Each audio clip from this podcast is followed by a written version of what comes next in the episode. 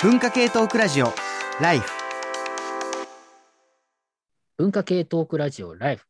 えー今日はですね、えー恋と仕事と文化系花束みたいな恋をした論というテーマでやってきましたがこちら外伝パート2になります、えーますますですね、えーいろんなこうコンテンツの話とかにも話がなっているんですけれどもここで一つ、えーメール読ませてください、えーコンビニさんです、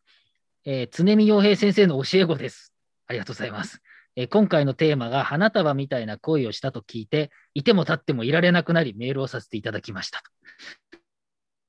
えー私はこの映画を見る前、花束みたいな恋をしたというタイトルだから、きっと華やかな恋愛が描かれている映画ではないかと考えていました。そう、僕も最初そう思いました。あの二人がね、主演だったらそう思いますよね。あ、そういう感じの映画かって絶対思うと思うんですよね。えーしかし、映画を実際に見てみると、どこにでもあるような普通の恋愛映画だったなという印象を受けました。お普通の恋愛ながらも見ていて楽しそうで恋愛したくなるような映画だと感じました。はじめに、終電を逃して始まる2人の出会いは、見ていてこんな出会いもあっていいのかと、恋愛経験の少ない私は思いました。麦が仕事探しを始めるまでずっとニコニコしながら見ていました。仕事を始めなければ、この恋は続けられたのではないかとも考えましたが、えー仕事をしなけ仕事をしなければお金が入ってこなくて生活を続けることもできないし、結局2人は別れてしまう運命だったのではないかと思います。えーこの5年間があったからこそ、えー絹と麦はお互いに成長することができて、そして最終的にも笑顔で別れることができたのではないかと思いますということなんですけれども、個人的にはですね、この、あのーコンビニさんはですね、こう、なんですかね、普通の恋愛だったっていうふうにおっしゃるのがなかなか面白いなっていうふうにはちょっと思いましたよね。あのそういう意味では華やかな感じもしたんですけれども、その最初の出会いのところとか、まあ、華やかでもないか。そういう意味では普通の話、あの普通の恋愛っていうふうにも言っていたのも、なかなか印象的だなというふうに思いました。えーありがとうございます。えっ、と、コメさんもああるということで、読んでいただければ。はい。えっ、と、これ、名前なしさんですね。えー、常見洋平先生の教え子です。あなたはみたいな声をしての特集だと聞き、えーいても立ってもいられなくなりメールをしました。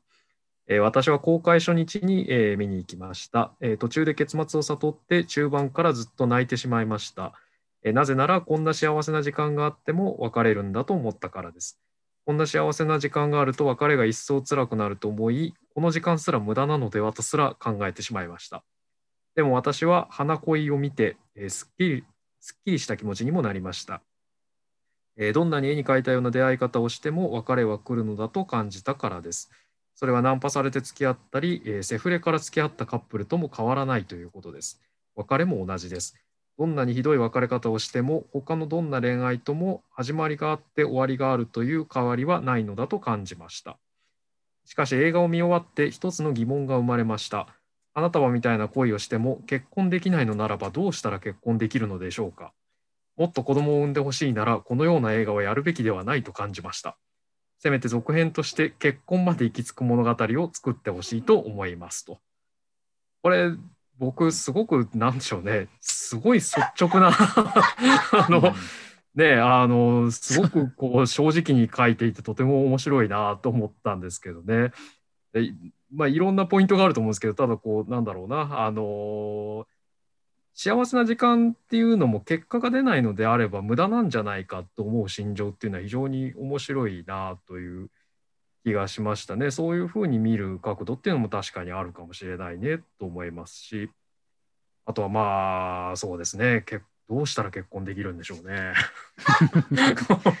これはねなかなか深い問いかけだなと思いますけどね。山本さん、どうですか？なんか一緒に見に行った友人が全く同じ感想を言ってて あのなんであの2人は同棲した時に結婚しなかったのか理解できないってなんでなんでってめちゃくちゃ聞かれてもうなんかあそういう話じゃないんだよとしか言えないっていう。そうそうそう。それはやっぱりあれなんですかね、このメールの方もそうだし、山本さんのその友人の方もそうだし、まあ、まあ、結婚っていうものの価値が、ちょっと感感触が違うっていう感じなんですかね。そういう感じですか、山本さん。どうですか？どうどうなんですかねでもなんかあなんか私がずっとこう食らっている間に彼女は全然平気そうな顔をしていたので あ全然違う映画を見たのかなって思ったりくらいでしたね。あれはやっぱなんかまあ個人の感覚が違うって言えばもうそれまでなんですけど、うん、それでもな、なんでなのかは確かに不思議ですね。まあ確かにそう、いろんな見方ができるような作品になってるっていうのは大前提なんですけれども、まあその人の感じてきた社会観とか、まあでもそそういう意味ではあれか、見終わった後に喋れば喋るほど、誰かね、誰かリスナー方がその写し鏡なのですみたいなこと書いてた人いたと思うんですけれども、これについて語れば語るほど、相手に自分という存在が出てきてしまう。しかも喋っていなかった。今まで友達とは喋っていなかった自分の素本性何でもいいですけど、ボゲッと出てくる。うん。だからそこはちょっとあるかなと思いましたよね。その、その、結婚なんでしないのみたいなところから、結婚の価値観もそうだし、まあ、その人のなんかいろいろなものが見えてくるっていう意味では、やべえ、恐ろしい映画かもしれないですね、この映画はね。そういう意味取れるかもしれない。それは確かに今言われて、ふと僕も思いましたね。面白いですね。うん、では、えっ、ー、と、じゃあ、そうですね。えー、じゃあ、碇さん、もう一つメール読ていただければと思います。はい。えっと、ちょうど今の話とも結構リンクするところがあって、その自分自身のなんか来た道をむき出しになる恐ろしさがあるという話で、あの、ちょうどむき出しにしてくださってるメールを見つけたので、ちょっとそれを読みたいなと思います。えっと、浅く広くさん。さて、さてから始まるんですけど、さて、花束みたいな恋をしたですが、見終わってすぐに今付き合っている彼女に LINE を送り、今すぐ会いたいと伝えたことを覚えております。それと同時に、東京に住んでいる同期入社したこのことを考えてしまいました。今から5年前、私は麦君が勤めるようなブラック寄りの会社に入社し、そこで出会いました。入社前説明会で私の横の席でした。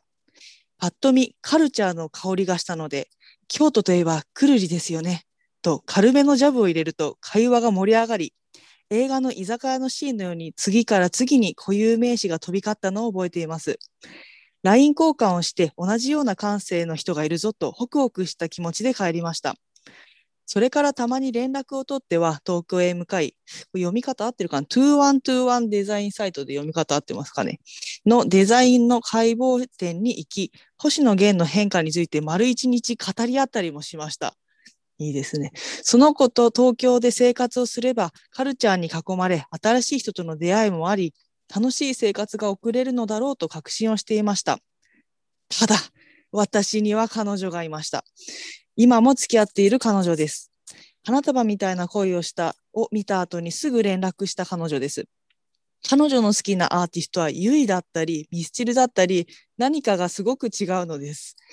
それでも付き合い続けております。彼女は賢く社会性が高く、これから一緒に生活するのに素晴らしいパートナーです。ですので、たとえ音楽や映画、服の趣味が違っていても別れたりすることは違うと思いました。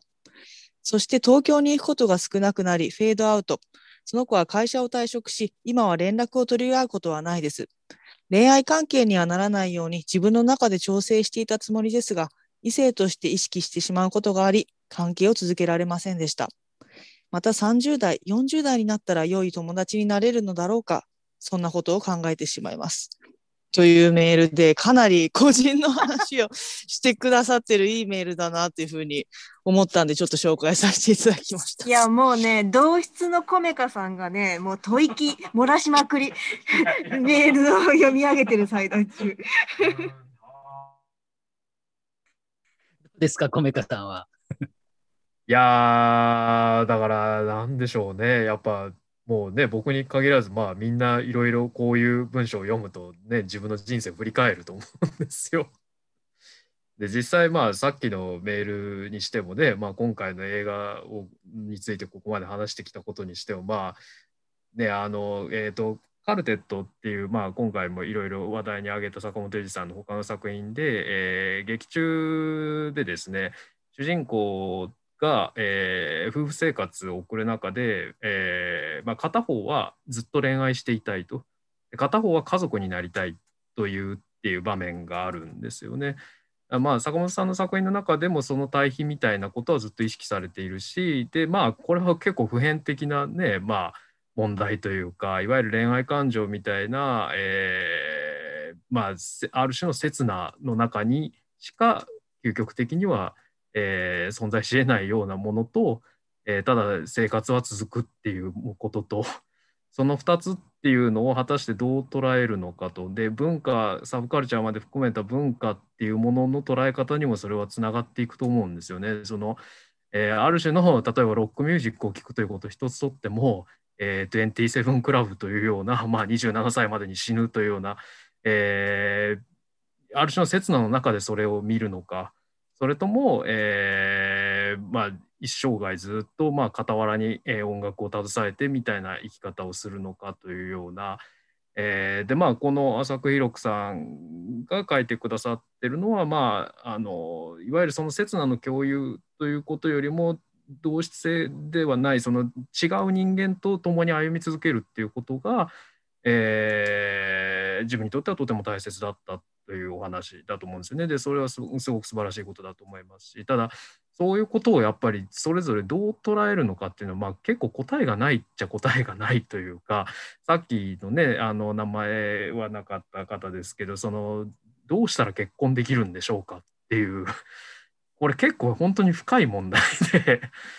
それに対するね、だから明確な分かりやすい方程式的な回答はないので、ただ今言ったようなその2つのこうこう、ね、相反する2つの、まあ、刹那的なものと終わらない日常とみたいなものっていうのを個人がどう捉えるかっていうのはまあなんかそれこそそれぞれの世界観っていうのをこうやって話したりしてあの、ね、互いにどう違うのかみたいなこととかをどんどんあの会話の中で知っていくぐらいしかやりようがないんじゃないかなという気はするんですよね。この方程式、うん。ああごめんなさいこ。この方程式を使えば、もう、あのだあなたはこの方法で結婚できますみたいな こうね、あの、回答っていうのは基本的にやっぱない気はするんですよね。個々人全員違う人間なので当たり前ですけど、そこをすり合わせるしかないというか。そうですよね。しかもまあ、結婚したらそれでゴールじゃないですからね。むしろ結婚がスタートってね、よく言うし、結婚が続いててもそれが幸せかって幸せじゃない結婚が長く続いてしまうっていう不幸もあったりするわけ。まあまあ、それはもう前提だと思うんですけども。でもなんでしょうかね。なんか今、そのコミカさんの話聞いてて、てかさっきの話、イカリさんの話とかも聞いてて、僕の僕の遍歴で言うと、僕、自分が今まで付き合った人、趣味が一緒だった人って一人もいないんですよね。今までお付き合いした人、全員、あの、そういうのが違ってたっていうのがあって、例えば、アニメ僕、アニメとか声優好きだったけど、その当時アニメとか声優好きだった人とは一回も付き合ってないし、とか、でも、むしろその趣味が一緒だったらとか想像できないぐらいなんですよね。あまあ、全くね、本当に真逆みたいなものってわけっていうことはなかったですけれども、自分と全くなんかね、文化が違う人ってことはない、薄くはなんとなくぐらいはあるけど、でも、って考えたときに、やっぱりさっき、その米川さんおっしゃったコミュニケーションが大事だってことですけど、まあ本放送の中でも話に出たと思いますけど、結局、こう麦と絹ちゃんあの表面的な話が一緒だったけれどももう初期設定が違ったっていうことがなんとなく考察すると分かるわけじゃないですか。そその麦君はホモソーシャリティの中で承認欲求があって割とマッチョな、まあ、気質がなんとなくもうもうすでに出来上がっていたっていうふうに見ることができるし、キムキムちゃんはその逆だったっていうこともある。むしろ自分に抱える方で、そんなにこう、むしろその自分の気持ちをコミュニケーションとして出すことが難しかったりするっていう、まあ、似てると思ってたら全然違ったってことになるから、実はその表面的なコンテンツの好きか嫌いとかっていうものは、まあ、はっきり言えばどうでもいいんだっていうね、えー、まあ、どうでもいいというほどまで言えないけれども、そこではないところでつながることができるのかできないかっていうことで、逆に言えば、つながることができるんだったら趣味は一緒でも、まあ、いいっていうか、あの関係ないということだと思うんですよね。で、その時は、その時、その逆に言えば、そのシンクったコミュニケーションって何なのかって話で、それが難しいと思っていて、昭和の時代っていうのは、うん、例えばホモソーシャリティな男社会、僕なんかはそうでしたけれども、今でもそういうとこありますけど、相手傷つけてでも、仲いいから言うんだよ、お前よ、クソだよみたいなことを言って、ふざけんなとかって言いながら、でもしばらく酒飲んでるとそうかもなみたいなで、また仲良くなるみたいな、そういうののってあって、でもそれはやっぱりマウントの取り合いだったりとか、あのなんかね、その権力の不均衡起きるとか、いろいろ言われたりするんですけれども、でも他方で、シンクった言葉ってやっぱり大事だったりするじゃないですか、投げることって。もちろんそれ、だって、キヌちゃんと麦君はその話ができなかったから、その、なんていうのかな、もしかしたらできたかもしれない修正ができなかったわけですよね。で僕、それずっと気になっていて、じゃあ、その21世紀の今の時代に、どうすれば、そのシンクったコミュニケーションが、そのなんていうのかな、悪い形のものじゃないものとしてできるのかっていうこと。むしろそこが今問われてると思うんですよね。さっきも言ったような、なんかとにかく、なんか本音で言うわみたいなことで暴言言って言っちゃいけないこと言って傷つけるみたいな。で、それが愛だと思ってたみたいな。そそんな相手は全然思ってないみたいな。それは違うけど、でも他方で、やっぱり、う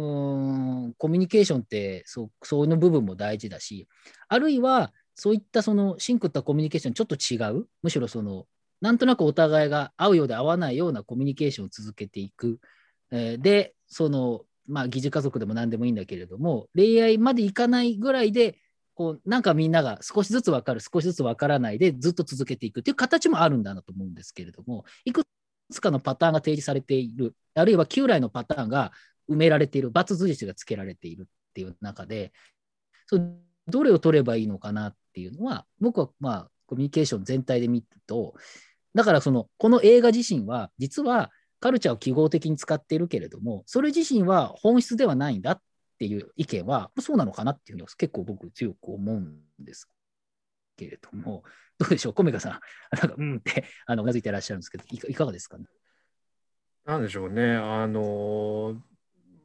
今ね、塚越さんがおっしゃってたみたいな、ある程度、例えば傷つけ合いながら意見交換をするだとか、あのそういうコンフリクトとしてのコミュニケーションを共有するのって何がしか動機が必要になると思うんですよね。同じ場所を共有する動機がない場合はコンフリクトが起きた時点でもうなんでそれに耐えなければいけないのかっていうストレスでまあみんな出ていってしまうわけですよね。うんそうですよね。うん、だからまあね、さっきあの読ませていただいたメールの方で、その固定的な構造があった方がっていうことをね、あの大意としては書かれてた方の中には、もしかしたら、そういうある程度同居しなければいけないっていう構造があった方が、お互いの、まあ、それはある種のマウンティングになるかもしれないけれども、戦いみたいなものが、えー生まれうる状況だったんじゃないかなというようなことだったのかなとか、今ね、塚越さんのお話を伺っても改めて思ったんですけど、で今その果たしてどういうふうにお互いの動機を共有するかっていうその環境設定というか、えーまあ、例えばその趣味の共有っていうのもある種そういうことの場の契機にはなりうるっちゃなりうるわけですよね。それがお互い好きだから同そこの場所に同居するというような。ただ大概そこでは、えー同じ記号を好きだということが壊れてしまうとその同居する理由自体がなくなるので オタク趣味とかそういうサブカルチャー趣味っていうのは結局そこでコンフリクトを起こすと同じもの好きじゃないんだったらもう一緒にいる意味ないじゃんっていうような話になっちゃったりするわけですよね。それ以上にあなたと今ここに一緒にいるっていう理由がない関係の場合は、えー意見を戦わせた時点で関係が終わってしまうっていう。でこれもだから答えがある話じゃないとは思うんですけど果たしてそうやってみんなこうある種のアトム化というかバラバラにされてる状況の中で果たして多少の殴り合いっていうのをしても席を立たないというような、えー動機の共有っていうのは果たしてどうやったらいいんだろうなみたいなことは割と普段も考えますしあサブカルチャーについてでそういうことを考えるのはなおさらあのその不可能性というか難しい問題だなっていうことは思ったりしますね。でだから結局まああの麦と絹という2人もまあその例えば労働とかジェンダーとかサブカルチャーとかいろんな、えー推移が重なり合った中で、えー動機だったり、えー生活っていうものを共有しようとしたんだけれどもやっぱり彼らはあのそれの最終的なと、もう今後もずっと一緒に歩いていくっていう選択、えー場の共有ってことはできなかったわけでだからそれがこうやってね良くも悪くもあの、ね、近代化が進行すればするほどみんなバラバラになっていくっていう中で、えーどういうふうにこうねもうとりあえずはテーブルつこうやみたいなことを どうやったらできるのかなっていうのはこういう話をしててもやっぱりある、まあ、改めて思いますね。そうですね。あ、えっと、山本さん。えっと、その一番最初に絹絹と麦が付き合うときに麦くんが嫌いなこと嫌いなのはえっとうのやったときにあのうの上がるときに「はいうの」って言ってないっていう人が嫌いだっていう話があったんですよ。で私この「花束みたいな恋をした」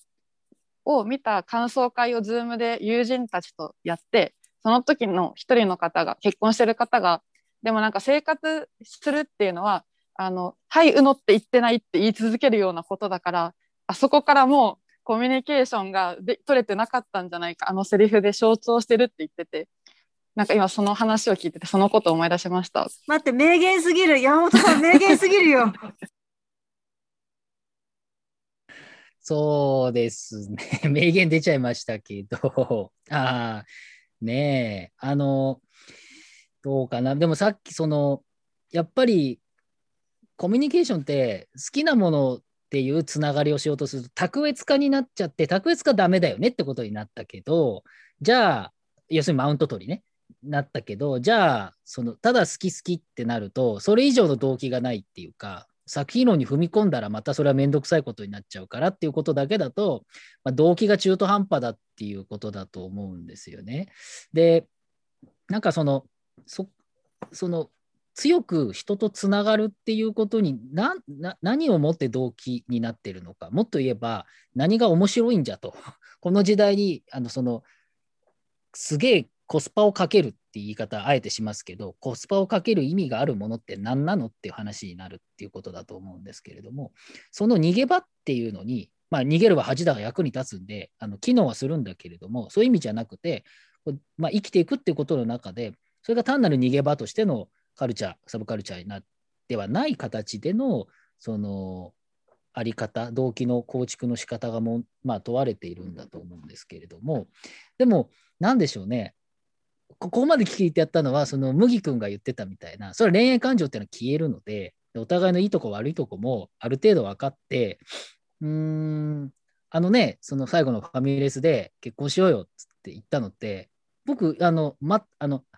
絹が受け入れられない気持ちはよくわかるんだけれどし、別にあの、あれが正しい言い方じゃないんですけれども、なんか気持ちがわかるというか、その、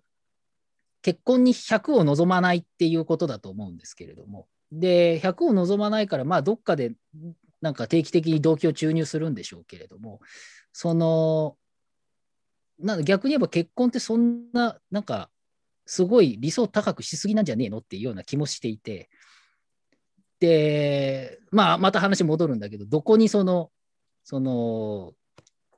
基準を置くっていうか、ど動機点を置くっていうことかなんですけれども、結婚に動機を置きすぎなような気もしているんですけれどもね。まあ、だからといってね、えー中世、近世のヨーロッパみたいに、あの、恋愛っていうのは基本不倫だからっていうね、あの、結婚は当たり前にしているんだけど、外で不倫することが恋愛だからみたいな、それはそれでまた、その世界がいいんですって言われちゃうと、それもなあみたいなことになるわけで、そのなんかさじ加減って非常に難しいなというふうに、あの、この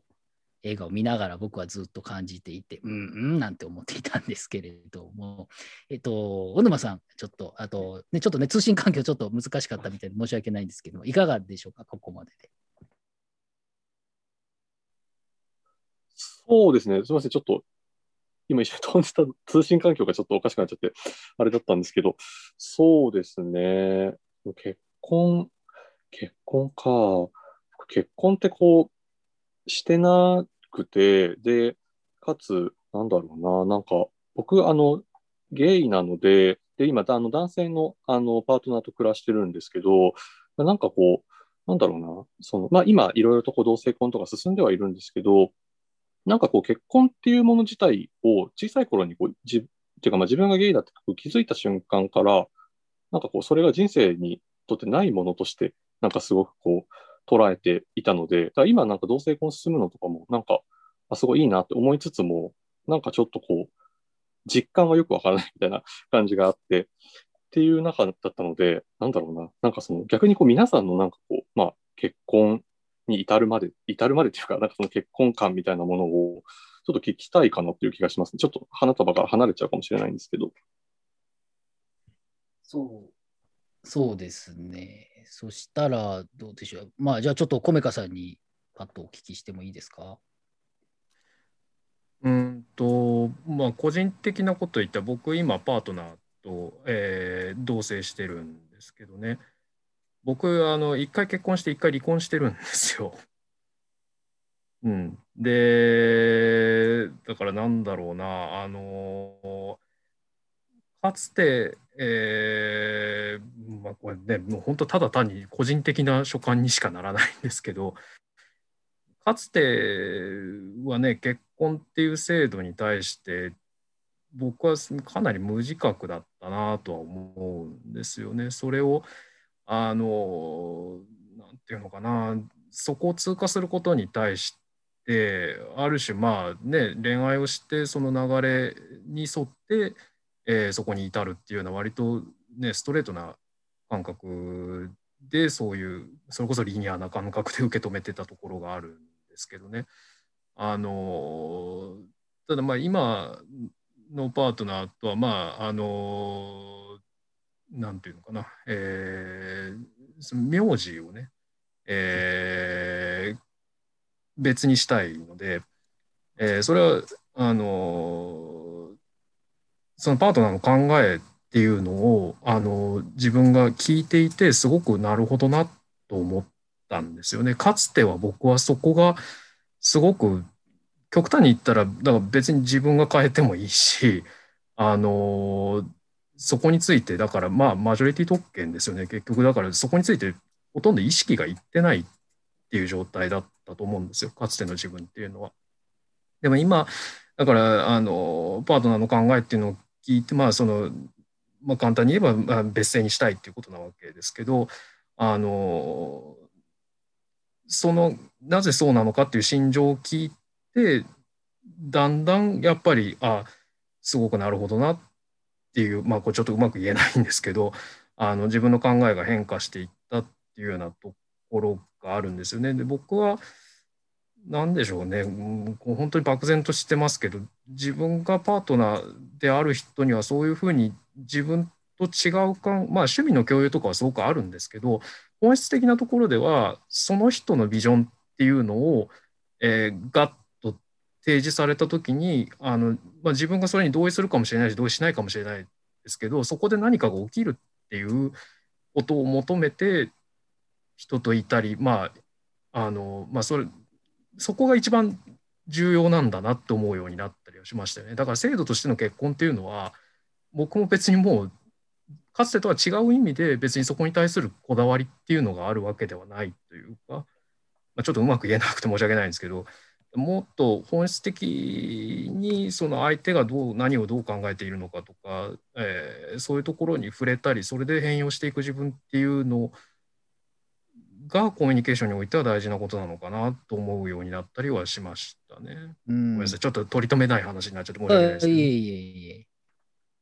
あのーまあ、ライフではね、おなじみの永田夏樹さんはね、やっぱりあの家族社会学ですから、その、まあ、ご意見ね、聞きたいところだけれども、やっぱり結婚っていう言葉は、今ものすごく、それこそ夫婦別姓の話がずっとあって、割と自民党はずっとそれ変えたくないっていう思考があって、でも国民のかなりの数が OK になっているっていうねじれがあったりするわけですよね。で、その中で結婚に関する意味論もかなり変化していて、でも制度が変わっていない、そしてまあ年代によっての考え方もあるだろうし、あのまあ、小沼さんがおっしゃったようには、その同性婚の、あの制度とかもいろいろあるし、それも、まあ、世代のあの同性愛の方の世世代にもよって意味、まあ、その価値が変わってくるとかっていろいろあると思うんですよね。で、やっぱりそういう意味では過渡期だと思うんで、そう考えてみると、そのある種あの、今回のその映画というか、坂本龍二脚本っていうのは、決めないということですよね。そのモラトリアムになっているっていう、その新しい成熟の形っていうのは、決めないことに、ある種一つの、うーんなんていうのかな、今できるこう誠実さって意味でのモラトリアムっていうのを描いてるっていうふうには読み取れるんじゃないのかなというふうに僕は思っていて、でこれを絶対にこっちがいいんだって、まあ、絶対にこっちがいいっていうことはあると思うんですけれども、しかしまあ文化として、あカルチャーとして見るときには、そのコミカさんおっしゃったみたいな、さまざまな人のさまざまな立場からさまざまな意味があって、それをこう、つぶさに見ていくっていうこと、でそこから得られる、まあ、まあ、よく、悪く言えば優柔不断、よく言えば、その、モラトリアムっていうかね、えーそういったものを作っていく、まあ、そういう場になってるのかな、なんていうふうに今聞いてて、ふと思ったんですけれどもね。そういう、そういうふうに見てみると、まあ、いろんな要素詰まってるなというふうになんか思ったりはしましたが、うん。はい、どうでしょう。のなんでしょうねあの坂本雄二の作品っていうのは、まあ、本編でもちょっとお話ししましたけど、まあ、本人もね言及した他のいろんなあの評する人も、まあ、みんな言ってることではありますけどあのテーマ主義的にあらかじめえー問題設定がされてそれを語るために、えーキャラクターとかが配置されていっているっていう構成ではないんですよね。そのえーその人間こういう人間がいたら、えーまあ、その人はどんな人だろうかとかどんな来歴を持っているだろうかっていうようなことを、えー一番こうあの語りをやる上で重要視しているというかだからあの逆に言ったらだからテーマ的なレベルでの、えー問題設定とか結論っていうのは毎回微妙に揺れてると思うんですよね。それは結論ありきで作ってるわけではなくてえーこういう人間がここにいたらどんなことをするだろうっていうのをそれこそ役者がその体を通して演じたりすることも、えーフィードバックさせながら、えー話を進めていくという。だからまああのねインタ、え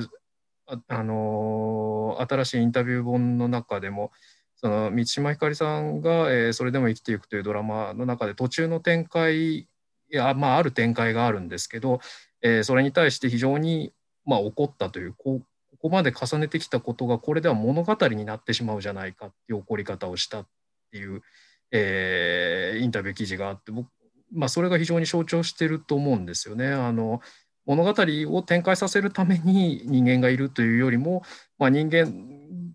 まあ、実際に存在している人間がコミュニケーションを重ねていったら何が起きるかっていうような、えー感覚で話を組み立てていってると思うんですけどだからそういうなんでしょうねあの、まあ、結婚っていうことも、まああのまあ、一つの制度であり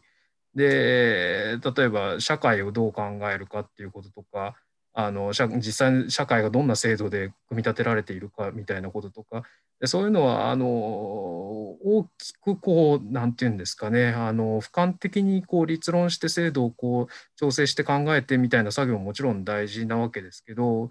あのそんな結論ありきだったらまあそれこそある種のお話を語る必要とかもなくなってしまうと思うので。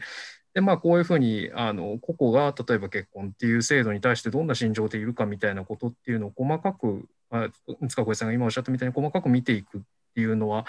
あの、まあ、それこそこういう語りの場があるっていうのは非常に大事なことだなっていうのをやっぱり思いますね。あの今聞いてて、坂本雄二脚本、ね、ドラマって言ったら、やっぱり東京ラブストーリーが、今日ね、あまり話に出なかったけど、東京ラブストーリー91年の作品があって、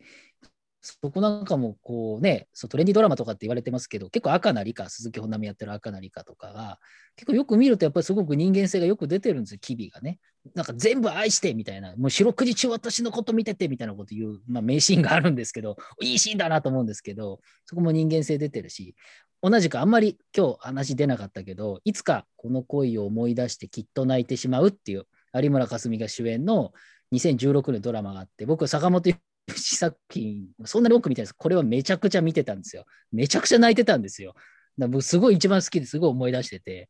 えーあのその当時付き合ってた人とか、なんかいろいろ思い出しちゃうんですけど、それ見ちゃ見てると。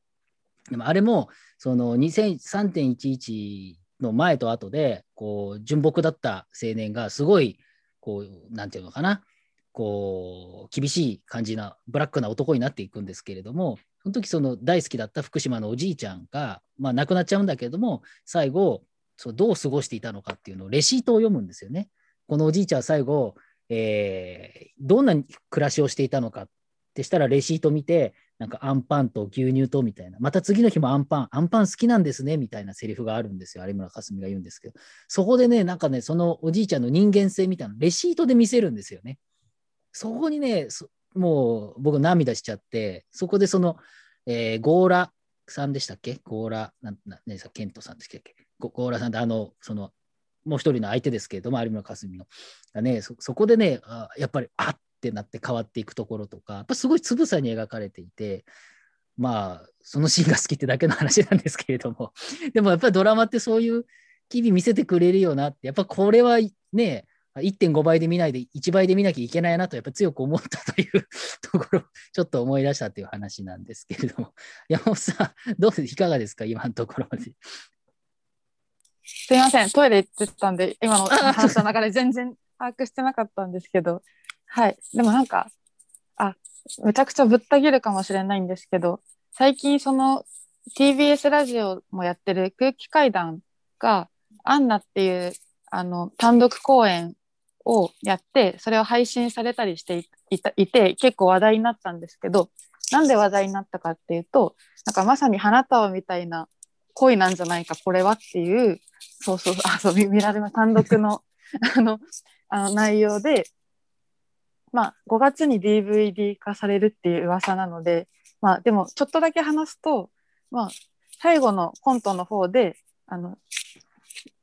あ、深夜、ガサガサ言ってる？あ、深夜ラジオを聞く、あの、高校生の男女が出てきて、